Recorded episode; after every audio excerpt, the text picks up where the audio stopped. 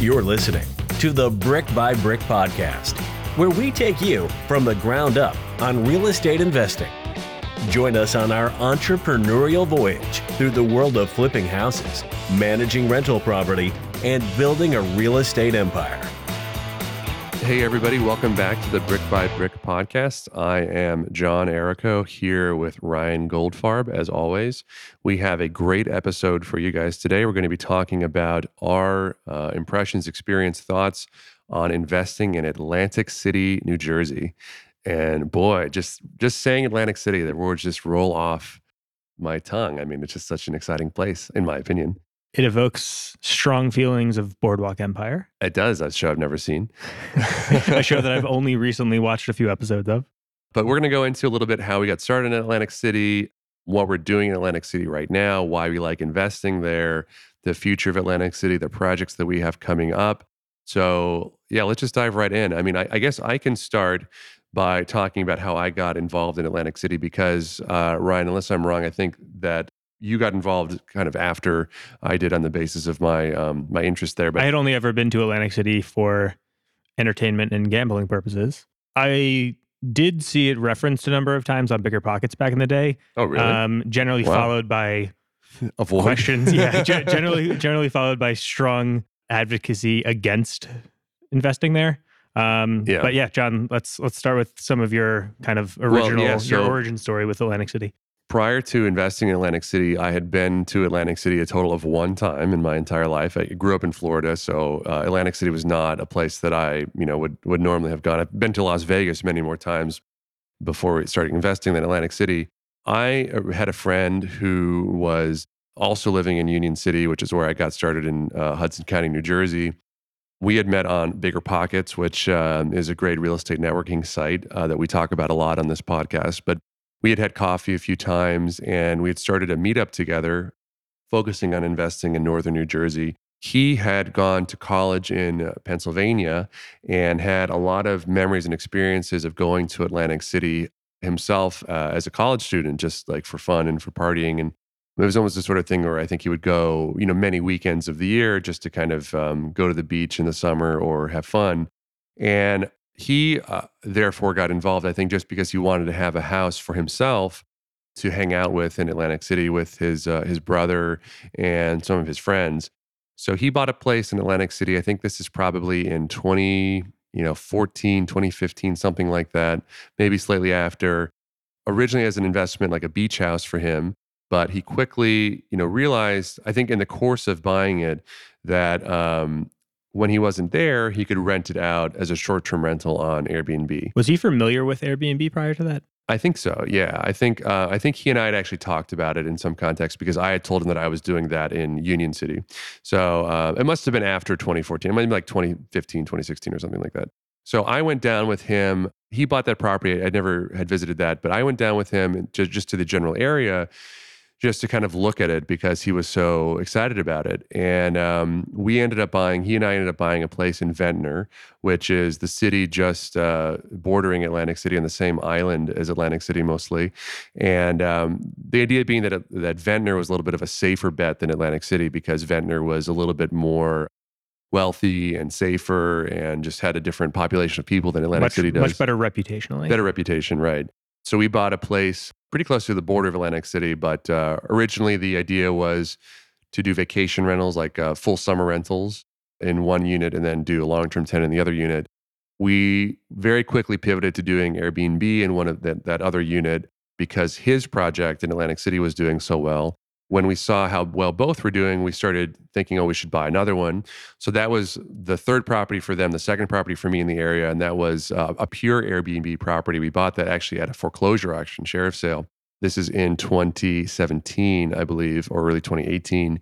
And that was really the genesis of how I got interested in it. I really, I, I just uh, started looking at the numbers. You know, I looked at how much I had invested in the property and um, what it was generating, and thought, you know, wow, this is really lucrative. What were your first impressions of Atlantic City when you when you went down there? I, I guess to look at his property, but also just as kind of a fresh face to the area. I think that I didn't think it was particularly dangerous. That's a reputation that Atlantic City has, but that was never my impression of it. I think I thought that it was uh, depopulated. There just wasn't a lot of stuff there. There wasn't a lot of density there. Like And, and the- depopulated it is. yeah, and there's still large swaths of Atlantic City where there's nothing. But a lot of the houses that I was looking at were just kind of like there's just nothing around them. And the previous time I went to Atlantic City, I think I was was maybe like 2011 or something like that, 2010 something akin to that. So it had been you know six or seven years since I had been there, and that time I had only gone to the really only gone to the casinos that were not on the boardwalk. I think I'd gone for maybe like you know one night or something, part of one night on the boardwalk, and I remember it being just kind of like crappy and like just nothing really happening and just you know whatever. And so to be entirely frank, the next time that I went to casinos in Atlantic City was with you and with Ben um, when we Walk uh, through Re- Ocean Casino, the Ocean formerly Casino. Revel. yeah, and that that I think is the la- also the last time I've been to the. I mean, I, I've been to. I've never set foot in the majority of the casinos in Atlantic City, and I can't. I don't think I really gambled when I was was there in 20 you know 11 and I we didn't gamble in the one hour that we were at the casinos when we were there a few years ago. So my impression was you know is really looking at it from just a real estate perspective and thinking like well real estate is so cheap and I can make so much money through short term rentals like I should just see if there are any more opportunities like that knowing nothing about the gem, the demography of the city the anything about the city at all And did you have any sense of like the history of Atlantic City? Or no, very vaguely. I mean, I, I I kind of knew that it was like a name. You know, I think I knew that the Monopoly board was based in Atlantic City. That's kind of the extent of my knowledge. I'd also that's never the been. classic Atlantic City fun fact. Yeah, I'd, yeah, it is. Uh, it's actually mind blowing. I'd actually never been to the Jersey Shore. I mean, ever. Like I, uh, because I didn't grow up in New Jersey, and I wasn't living in New Jersey. You, the first sir, were missing out. Yeah, I mean, I uh, GTL. I mean, I didn't, I didn't do any of those things.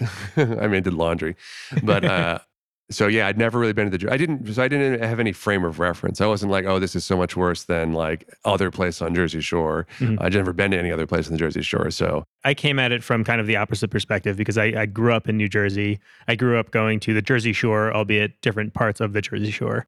And my frame of reference for Atlantic City, having been there numerous times, was I would say not positive. But once I started to go down there and entertain looking at it through a different lens, my perspective I think pretty quickly changed because I saw I saw it for what it was, absent the stigma against it and I think that that's that's a big part of understanding the appeal of Atlantic City. Absolutely. In, in in the years since that time, since buying this place, you know, now four ish years ago, my knowledge of Atlantic City and also my understanding of Atlantic City has changed a lot. So I think you know we can segue into what has happened since then, I guess, um, or you know why how we got involved, you and I together, and and what uh, our thoughts are on the city. So you know, Atlantic City, if you're not from New Jersey, is I guess you could describe it as the Las Vegas of the East. I think that that's a really bizarre comparison, but I, I think people do use that comparison to describe it. Yeah, it's a very Um, easy comparison because I think Atlantic City probably has the highest concentration of casinos outside of Las Vegas. I would have to Uh, imagine. certainly, at least for like along the eastern seaboard. Right. I have to imagine that that's true. Unlike Las Vegas, it's not in the middle of a desert, though. It's on a beach, um, and actually a very nice beach. There is a very nice boardwalk that's been rebuilt. That uh, About four miles worth of boardwalk. yeah, it goes around. It it, it basically uh, goes around the entire city to the extent that it's on the ocean-facing side of the of the city. Atlantic City has so you know it was founded, I, I believe, in the 19th century um, as a vacation spot for wealthy people to uh, go to the Jersey Shore. I think primarily from Philadelphia and New York. It's a long history of in the 19th century and the 20th century of very wealthy, affluent resorts and places to be. Um, Atlantic City was also, as we referenced, the Boardwalk Empire was also kind of wrapped up into the hustle and bustle and uh, organized crime and whatever else you want to call it at the beginning of the 20th century around prohibition, around gaming, gambling, all that sort of stuff. I believe that the first casinos were built in Atlantic City, I want to say after World War II, I believe. I want to say in the 60s, I think in the 60s. maybe the 70s. Yeah, in the 60s. Um, but Um, prior prior to that, I think a lot of the appeal of Atlantic City was that not only did it have beaches, but it had kind of a thriving nightlife scene. It was a place you could, I mean, you know, maybe you were going to a, a burlesque show or some sort of, you know, lower brow form of entertainment, but they certainly had their share of more high end I don't know how to describe the nightlife because I'm not all that well versed on entertainment of the of the early 19, 1900s, but certainly like comedy acts and yeah, cultural events, exactly. things to do. Yeah, yeah. I think that the city took a very drastic turn with the arrival of casinos in the 60s and 70s and that, that was also around when you know las vegas also began to uh, really become what las vegas is today with casinos. That changed the city a lot because uh, with gaming uh, these huge casinos started to be erected. And the goal of the casinos was and frankly still is to keep people in casinos to keep people uh, betting money and uh, buying things in casinos and not ever leaving the casinos not knowing what time of day it is frankly so the fact that Atlantic City happened to be on the beach almost became less relevant because the goal was really not you didn't go to a casino to go to the beach. Um, you went to you know to gamble and stay inside the casino. That combined with Atlantic City's you know frankly very long history of corruption and graft. And I don't think I'm offending anybody by saying this because this is very well known, but uh, you know, financial mismanagement uh, on many levels, uh, municipal, private, uh, county level stuff, caused the city to really by the 90s, I think, fall into this category of what Las Vegas was as well, which is essentially just a casino destination with very little else to do outside of the casinos.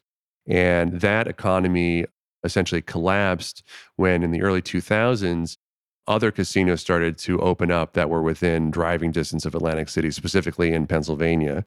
So in the early 2000s, and then dovetailing with the Great Recession in 07, the casino industry in Atlantic City really was hurt. Many casinos went out of business, were shuttered forever, demolished. Many speculative investments that had been made in Atlantic City, anticipating there would be new casino developments, were you know lost forever, and we're, we're still seeing the effects of that today. The city, I think, it always had a, a reputation outside of the casinos for being a little bit grimy, a little bit dangerous, and uh, that certainly really continued after the casinos shuttered because there were now no jobs, very few jobs in the city whatever else. Since that time, there's been a little bit of a revival, I would say, in the casino scene. Some casinos have reopened now that the economy is better.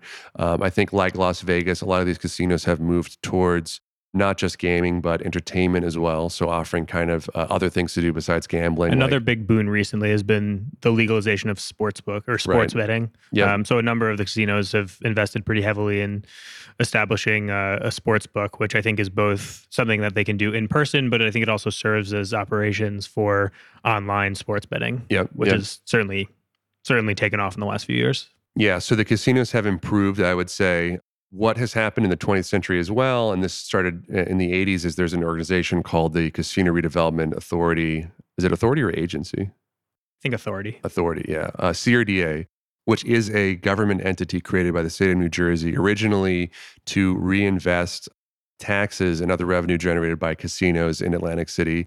It has sort of morphed into a quasi governmental organization because part of the city has been taken over by the CRDA, um, more or less. And we'll get to that in a little bit. The city itself has gone uh, bankrupt or, you know, almost bankrupt, I think, several times. Now it is still under the control of the state in that the state has to approve budgets and laws and all manner of things in the city. I so, think even as minute things as the agenda for a city council meeting. Yeah, I think like even things like hiring and firing of city right. employees. And that's a reflection of the state's, uh, the city's, you know, mismanagement of its finances, uh, corruption. I think you know, several of the past mayors of the city are in jail or have been indicted for campaign finance issues and bribery and uh, all sorts of manners of corruption. So that's kind of the context of Atlantic City. I think abstracting from that, you know, one layer is the fact that you have a city that is on the beach. It's on the Jersey Shore of New Jersey, and the Jersey Shore of New Jersey, um, as I've come to learn, is a uh, a very uh, attractive, nice place uh, for people to vacation over the John's summer. John's being held as, at gunpoint as he says this. yeah, by the uh, the Jersey Shore Association, the Tourism Association. No, it's um, you know, I grew up in in Florida where there are lots of beaches, and uh, that's a big draw to there. And the Jersey Shore is you know not that much different. It's uh, a lot of shore towns that you know vary in quality and niceness. But Atlantic City is one of them. And just by virtue of its location, being on the Jersey Shore, on a beach, on the boardwalk, and in this specific case of Atlantic City, being off of a major highway, several major highways that intersect. Many Jersey Shore towns require you to go off of a highway and then drive like half an hour to a small location. And they have a number of bus lines and train lines that have bus already line, have existing service an airport. Town. is there. There are a lot of kind of intrinsic factors of Jersey, of uh, Atlantic City, that make it uh, almost more desirable than many other Jersey Shore towns. However, because of all of that history uh, that I just described, you have a very unique and interesting uh, real estate market. And by interesting, I mean cheap. The real estate in Atlantic City, anywhere in Atlantic City, uh, it could be the nicest house in Atlantic City or a vacant uh, piece of land in Atlantic City, is way underpriced, uh, or, or, at least I, I, shouldn't say the word underpriced. I should just say priced at an amount a lot less than many of the surrounding towns, even Ventnor which is the town directly next to it, Brigantine, Margate. These are the towns surrounding Atlantic City that are also on the Jersey Shore, are uh, in some cases two, three, four times as expensive for the same type of real estate as Atlantic City. So that alone, um, even if you don't know anything else about Atlantic City, creates an opportunity because you can think, well, what what is it about Atlantic City that would mean that the real estate is a fifth of the price of other cities that are, uh, you know, five minute drive away?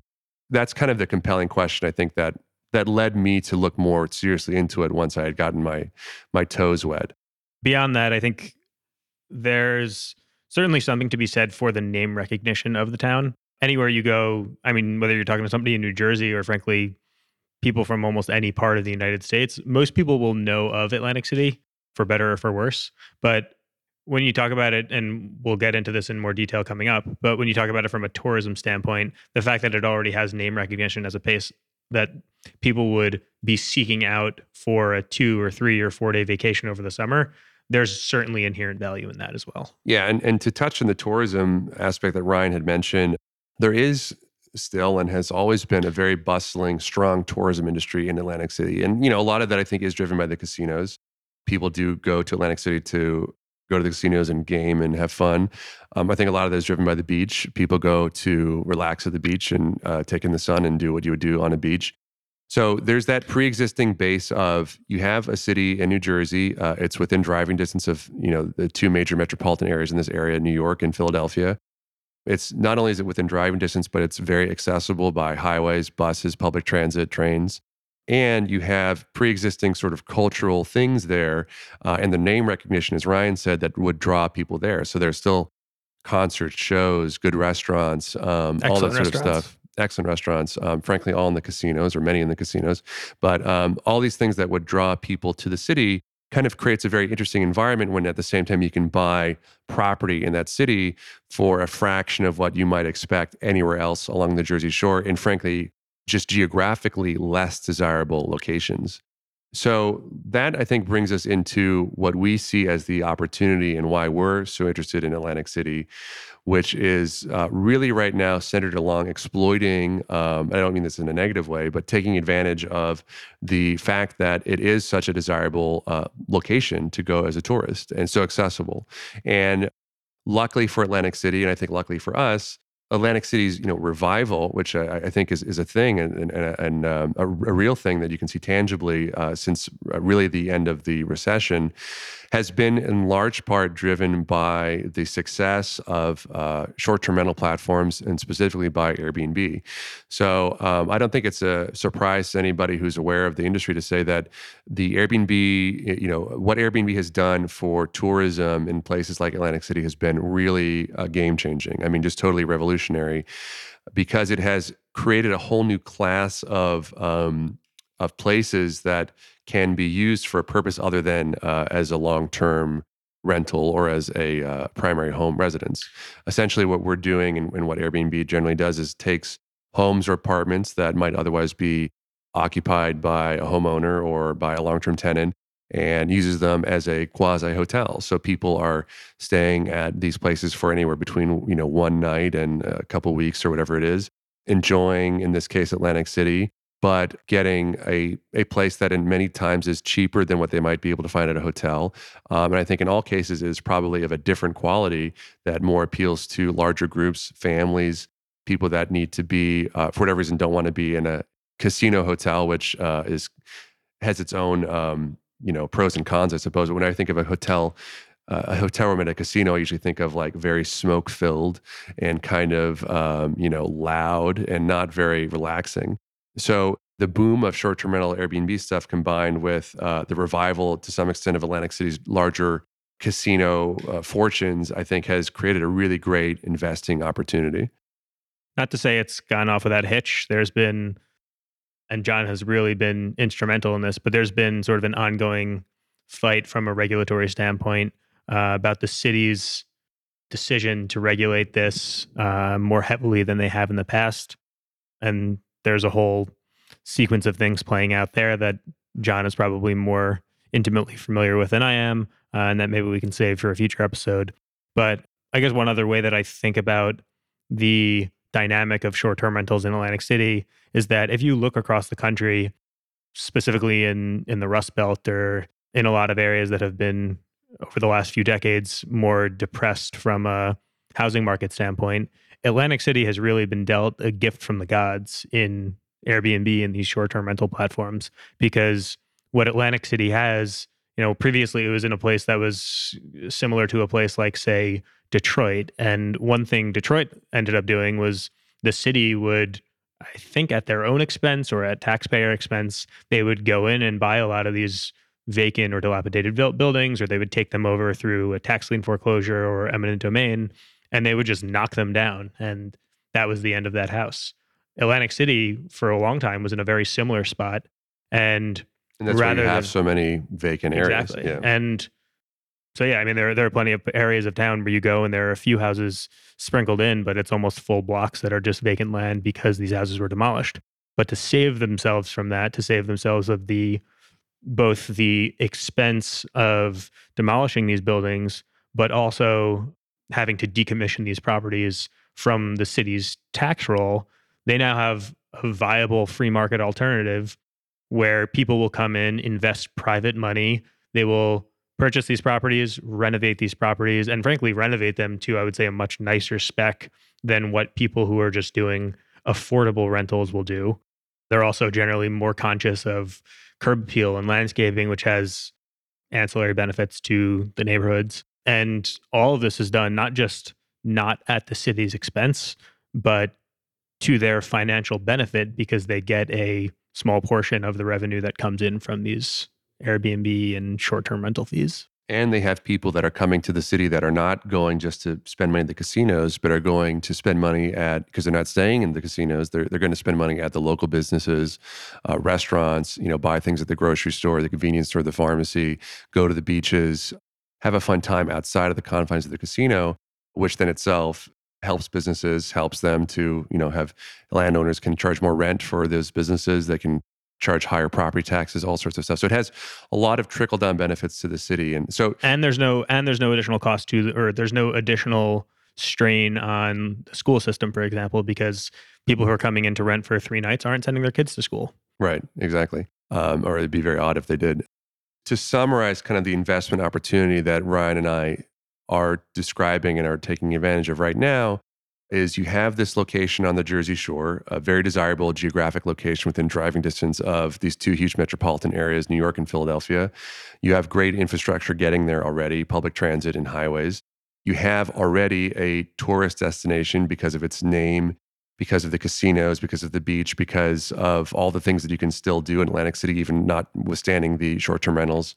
And that plus the fact that you have real estate, which is extremely undervalued relative to all the other cities around it. So, the, the exciting thing about investing in Atlantic City is that you can look at it from two different lenses, right? You can look at it from the perspective of, I only care about cash flow, right? I only care about making money. And if that's your concern, right now, you know, in the short term, then Atlantic City is great because you can go in and you can buy properties. And, and, you know, in fact, I think we should get into this in a little bit about some of the specific deals that we've done.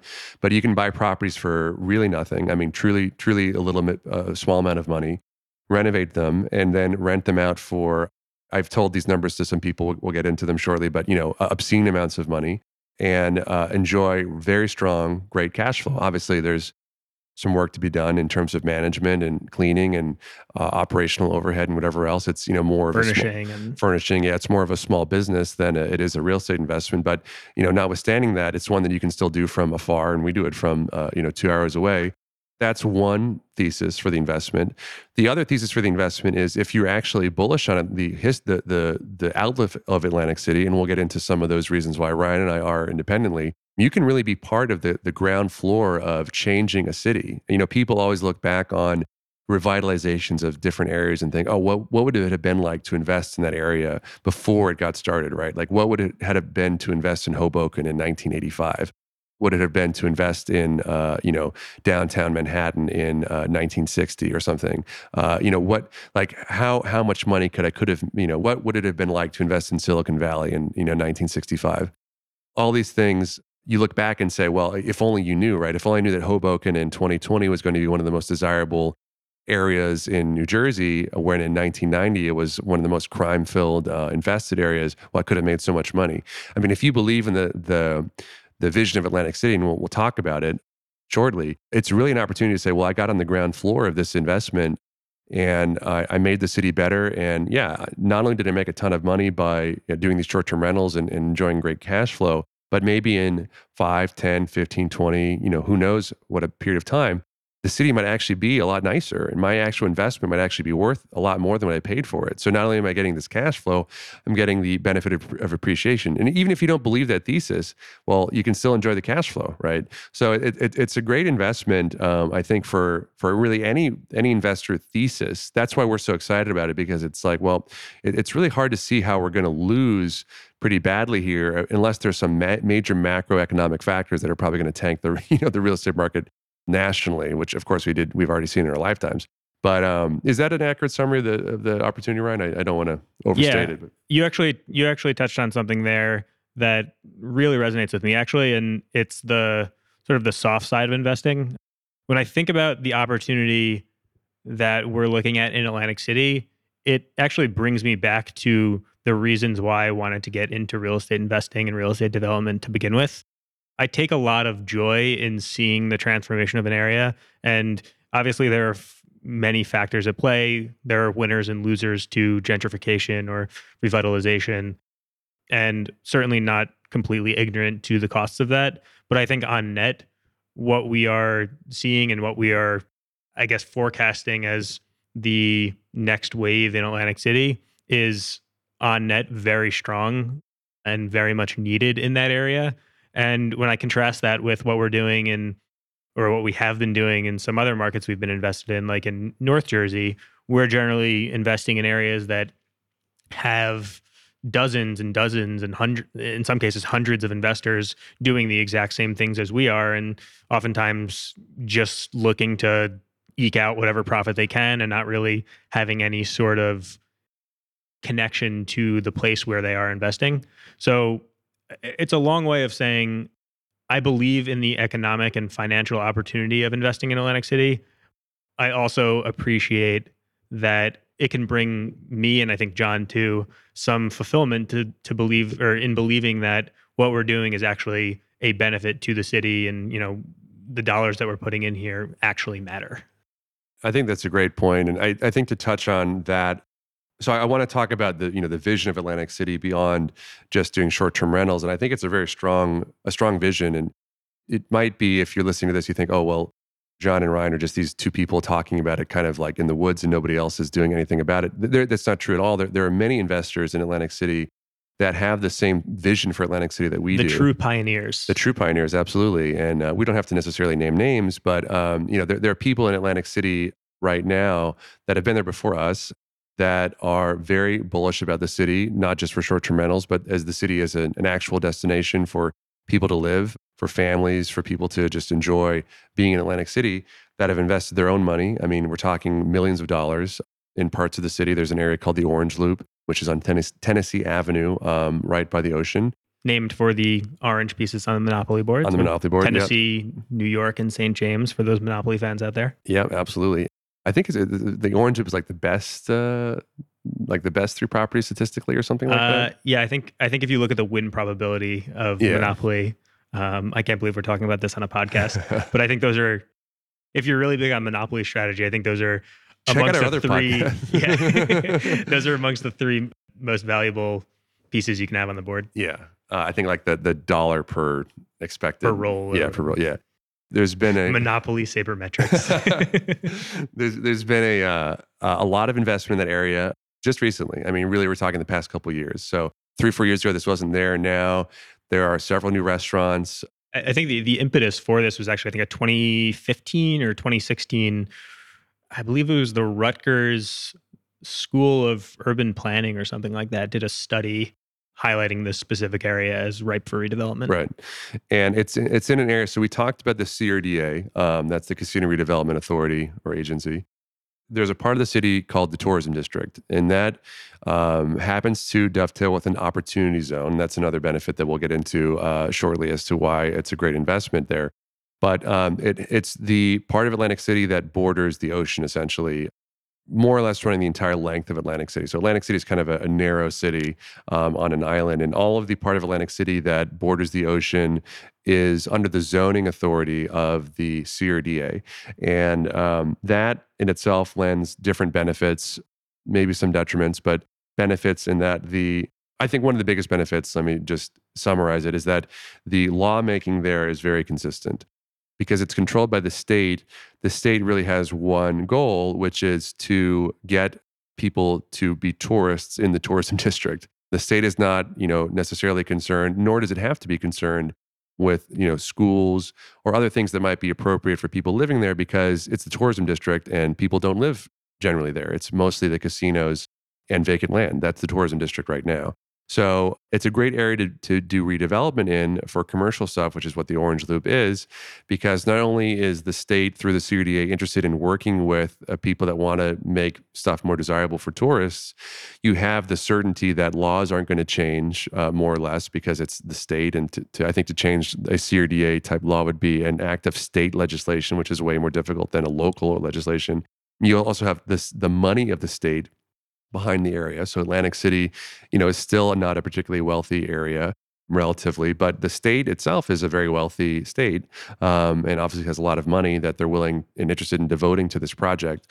So you have all these, uh, you know, factors kind of promoting Atlantic City. This is all, you know, not relevant to short-term rentals at all. All these factors that are promoting the vision of Atlantic City for the future. And and one thing it actually lacks, which I view as a benefit too is the fact that the composition of most of this area of town is vacant land, parking lots, and casinos. You don't have you're not dealing with the displacement of significant populations, right. which you know makes any type of redevelopment significantly yep. more attainable. Very true the vision of Atlantic City is to fill in, I think, starting in the tourism district, that's my vision at least, to fill in a lot of these areas with new development or substantial redevelopment for what's already there. So we, you know, without kind of like spilling the beans on some of the projects that are coming up, Ryan and I are very privy and our investors are soon to be investors in a lot of these projects that are going to usher in massive new developments. By massive, I mean, you know, city block level developments separate from the casinos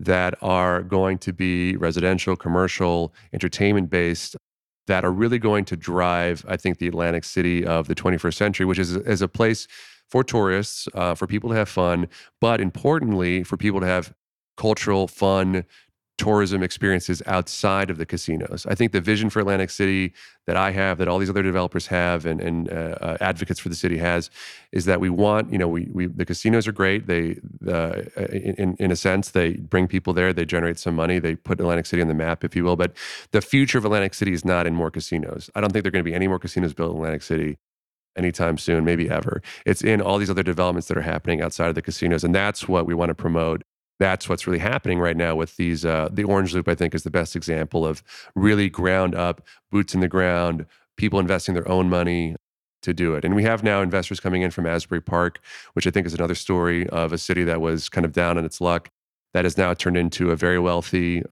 or you know relatively wealthy um, relatively luxurious desirable location when 30 years ago nobody wanted to go there. So notwithstanding all the stuff we just said about short-term rentals, that is kind of the vision of Atlantic City. And if you buy into that vision, and uh, it doesn't take long to buy into it because you, you can go down there and and just see, you know, boots in the ground. You can see what's happening.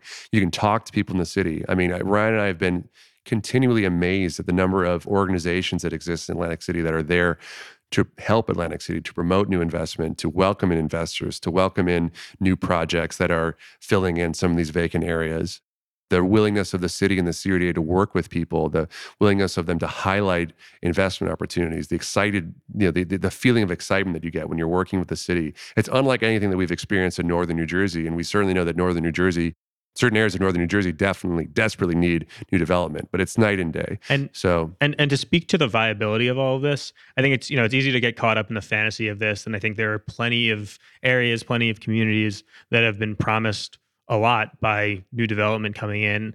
I think one thing that makes this a little bit more viable is that we're not talking about some mega super like highly planned development taking place that's going to cost you know a billion dollars over 10 years to facilitate the type of change that we're talking about what we're talking about is stuff that is actively happening and it's happening at sort of like on the ground at the lowest levels and i don't mean that to say lowest in, t- in terms of significance but i mean lowest in terms of the fact that we're talking about you know single family houses two family houses being renovated left and right in these areas. And that type of thing is the sort of catalyst for change that a lot of times is necessary to make the larger stuff more viable.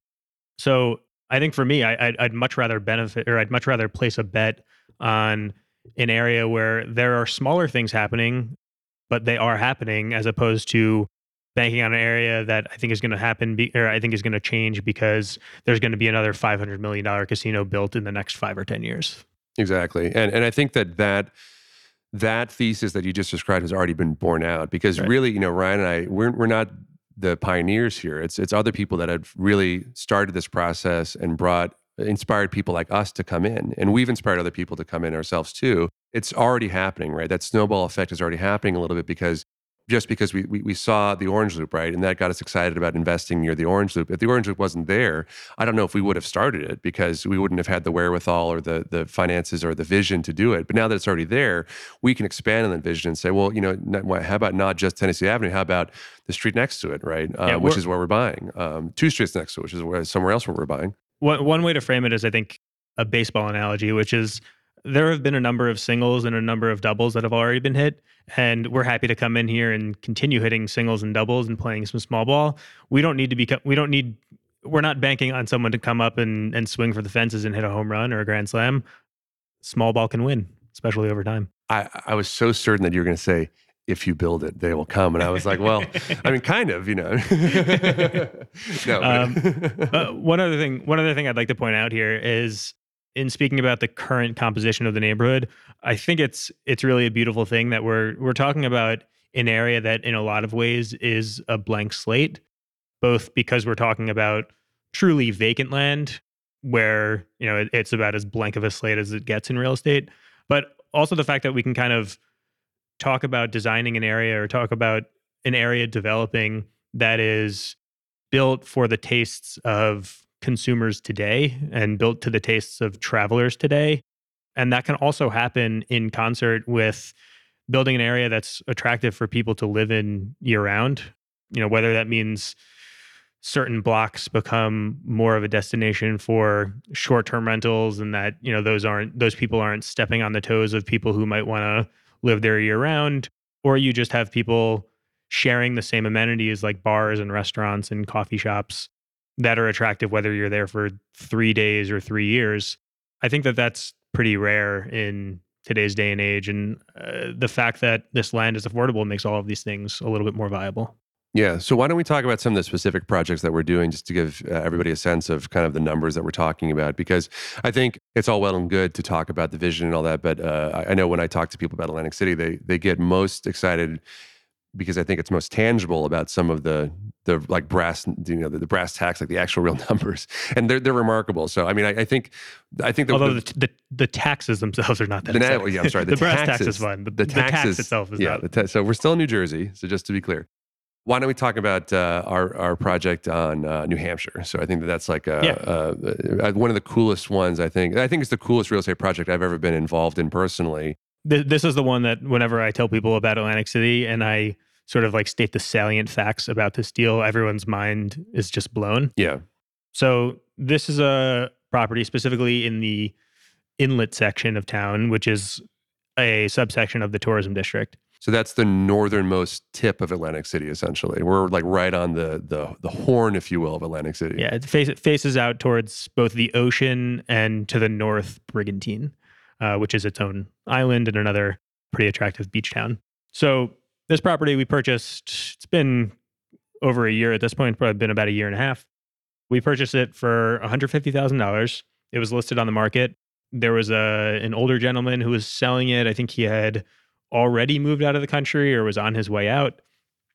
And the house needed a ton of work. It was sort of a He'd been there since the 70s, I think maybe in the 60s. He'd yeah, there, and I think even before that, it was in it was within his family. So there's a lot of history to this house without going into the super nitty gritty details of how the deal commenced or how the deal came together.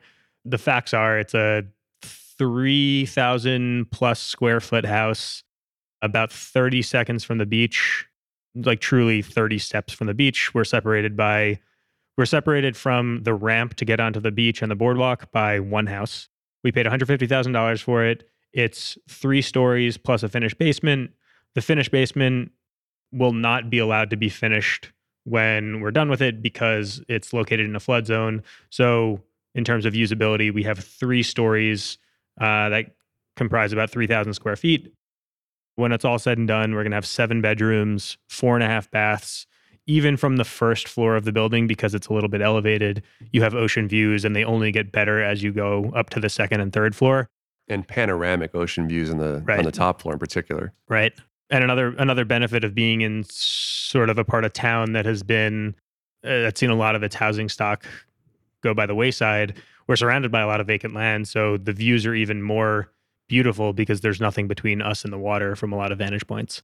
So we're doing a significant renovation here. It's probably going to be in the order of close to three hundred thousand dollars when it's all said and done, but we feel pretty confident in our revenue projections here.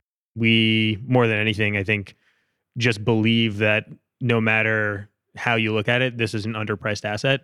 Uh, at some point in time, even if it's just for our own use, we're going to love having this property as a place to go with our families, as a place to, to congregate with our friends, and to share the opportunity to ex- experience Atlantic City with everyone who stays there for the next 5, 10, 20 years. Yeah, but the, the, the raw numbers are that, you know, I think on a revenue basis, I, I think that us making as much as 150K per year is Yeah. not totally insane. I didn't mean, want to. I didn't want to put that in writing, but yeah. Well, I, I I mean, mean, I think our, our- I think our sort of like conservative estimates are between 100 and 110. But I think that we certainly have data to support a projection closer to 150 thousand dollars a year.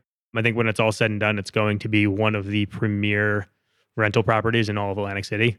Yeah, in the whole city. I mean, and, and I think that location wise, finish wise, everything else. So ju- just like, eh, you know, if you're a real estate investor and you're thinking about these numbers, just consider that bought a property for $150,000 that is 30 seconds away from the beach. I mean, it's literally a matter of feet away from the beach that we're putting about $300,000 into, somewhere between 250 and 300,000.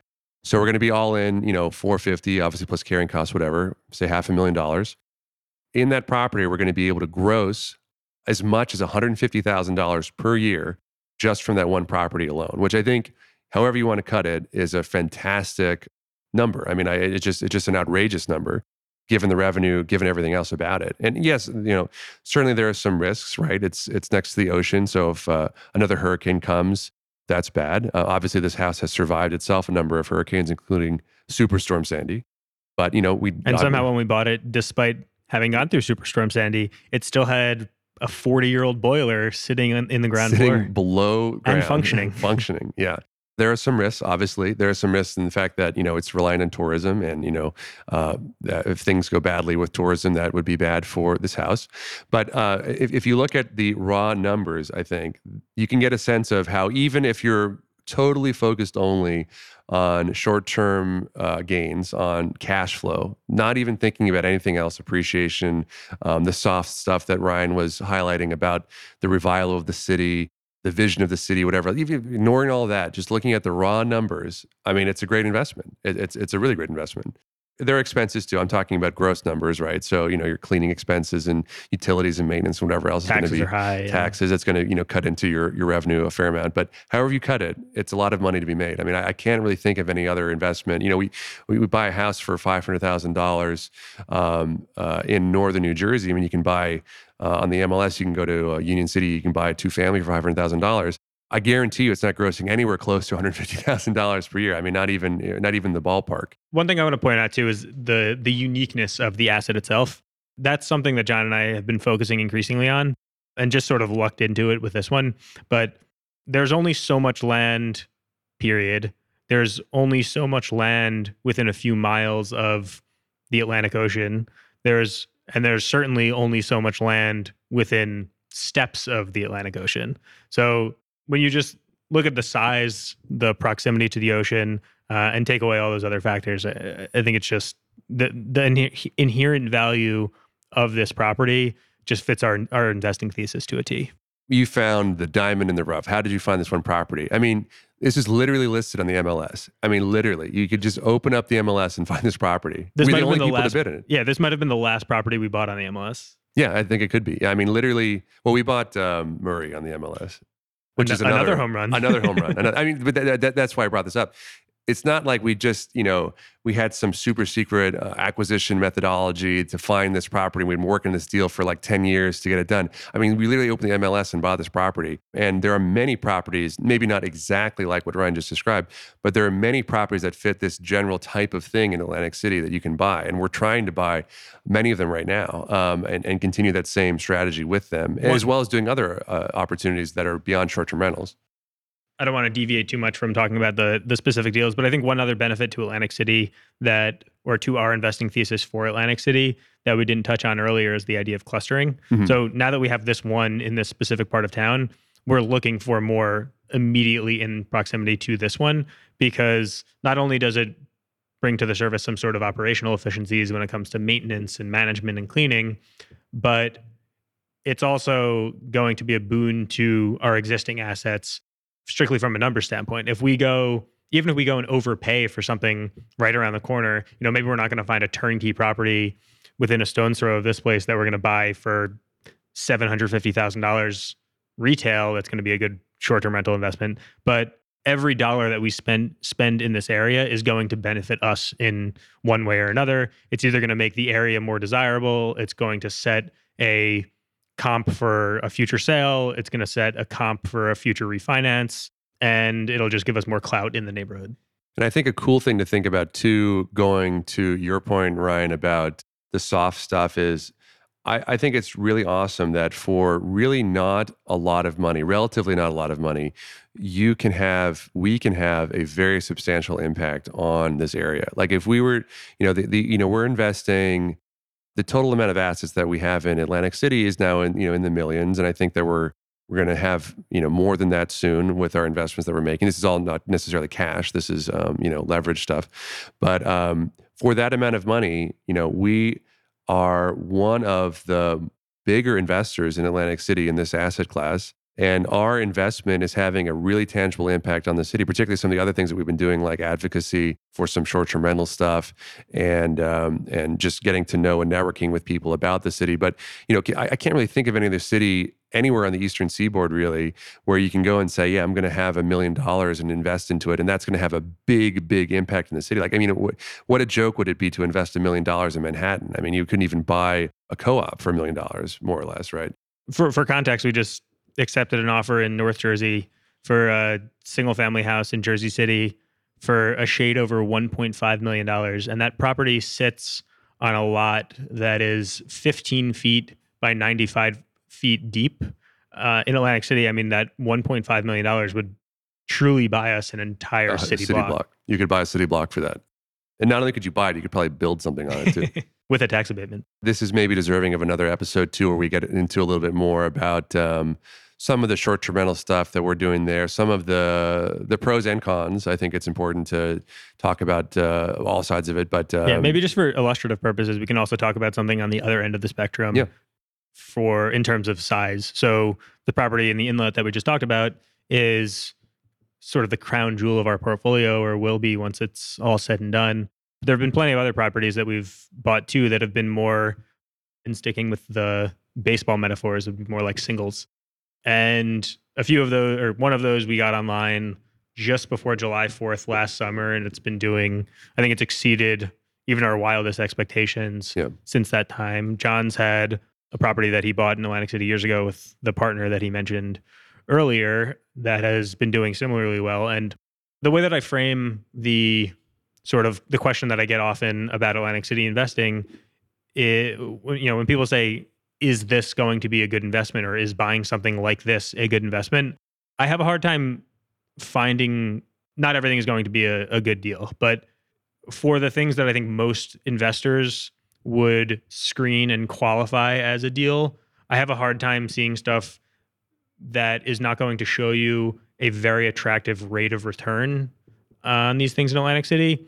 I think the question really becomes are the absolute dollars that you're going to make on this investment going to be worth your time? So mm-hmm. you could see a 15% cash on cash return on a deal in Atlantic City without that much searching, but that 15% return when it's all said and done might be a 15% return on $25,000 after a little bit of a renovation, after obviously buying a place, maybe doing financing on both sides. So there's there's a lot of time and a lot of effort that's going into generating that 15% return. And if you're talking about a 15% return on $30,000, that's $4,500 a year or a little under $400 a month. So I think it's incredibly important to ask yourself what it is that you're chasing. If if all you want is to see the highest possible rate of return, then this might be a great place for you. But if you're if you're coming in and you know you have two million dollars and you want to put it into something that's going to not be a full time endeavor for you, you might be better off putting it into a few deals with other people who are willing to do that work, or looking for somewhere where the asset class that you'd be putting your money into is going to be a more effective use of your time. That's a great point. and I think that that uh, is why a lot of our investors have been, you know, passive investors because they want to get exposure to this, either you know, isn't like a, a JV format or through the fund, but they don't have time necessarily to actively manage it, and so we definitely have that conversation a lot. I think I've had the conversation a lot with people about wanting to be involved in real estate, but not having the acumen or the desire or whatever to to be hands on about it. I guess we can also put some numbers to this other side of the coin. So the the num uh, the deal that John was originally talking through the the larger one, that one when it's all said and done, we'll probably be into it for about 450. We're expecting to bring in maybe somewhere in the 125 to 150 a year in gross rents. We won't go too deep into the numbers on that, but for comparison's sake, the one that we brought online last summer, uh, we bought that one for I think thirty five thousand dollars or something in that in that vicinity. We put about 80 just, just to pause can you imagine buying a single family home that you don't have to tear down that's connected to public utilities that there's a public school system and a police department and all that on the jersey shore i mean literally it's uh, what a 10 minute walk to the beach um, and very um, close to the bay very close to the bay for $35000 again on the mls we didn't do any weird searching it's on the mls so we paid thirty-five thousand dollars for it. I think we put in somewhere between eighty and eighty-five thousand dollars in renovations, which consisted of gutting the place, or actually, I think it was already mostly demoed. Uh, we did a little bit of demo. We reframed it. We hired an architect to put plans together. We did all new plumbing, all new electrical. We put in uh, an entirely new HVAC system, which included central air. Renovated all the bathrooms, or two bathrooms a full kitchen with you know quartz countertops, stainless steel appliances, put in new vinyl plank flooring, sheetrock, painting, trim, doors, all of that. So we bought it for 35, call it 85 for the renovation. So that brings us to uh, hard costs of about $120,000. I think we ultimately appraised at 175 and we're able to refinance out essentially everything that we had put into it. Plus, I think what we got back more or less covered what our closing costs were and our holding costs were. I think we were very close. So we're yeah, yeah we we have a nominal amount of equity left or of cash left in the deal.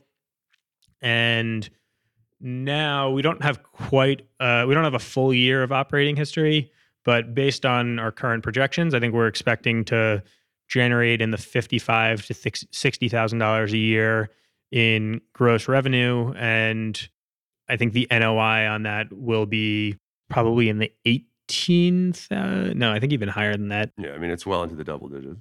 Yeah. If you were to look at the cap rate of this, it, it's certainly in the teens.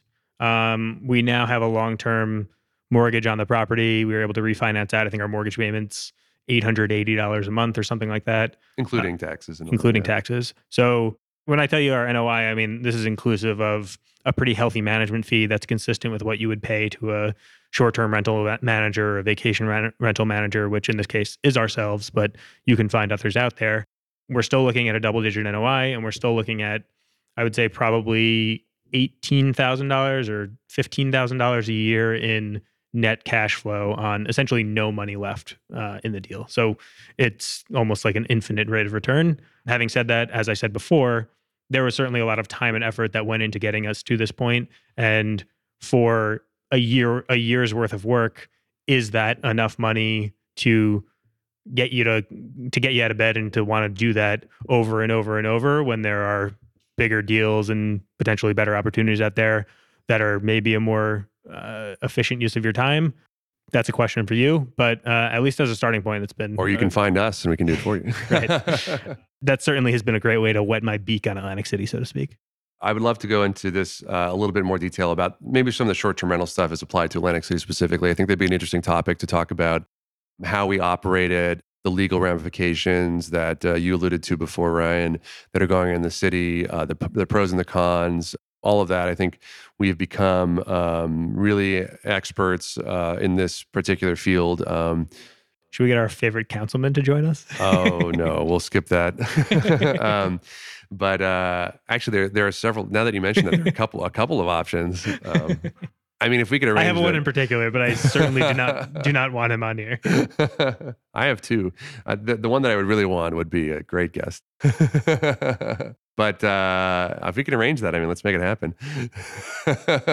Ryan is just gesticulating wildly, um, which As is this guest or this guest that not guest never appear on this uh, podcast would say. Yeah, I mean, I think that that's it for this episode. If you'd like to reach out to us, if you have any questions about uh, Atlantic City, I love talking about it. and Ryan loves talking about it. You can find our contact information likely in the description of this episode, depending on, on what uh, podcast service you're listening to. But if you can't find that, you can email us directly. My email is john, J O H N, at libertyhudson.com. And Ryan is ryan at libertyhudson.com. And until next time, I'm John Erico. Thank you so much for listening. And I'm Ryan Goldfarb. Thank you so much for listening. Don't forget to visit us at brickxbrickrealestate.com for free content to help you along your real estate journey and to follow along on our projects. Subscribe and rate us on your favorite podcast app and engage with us online via Facebook, Instagram, LinkedIn, and brickxbrickrealestate.com. See you next time on the Brick by Brick podcast.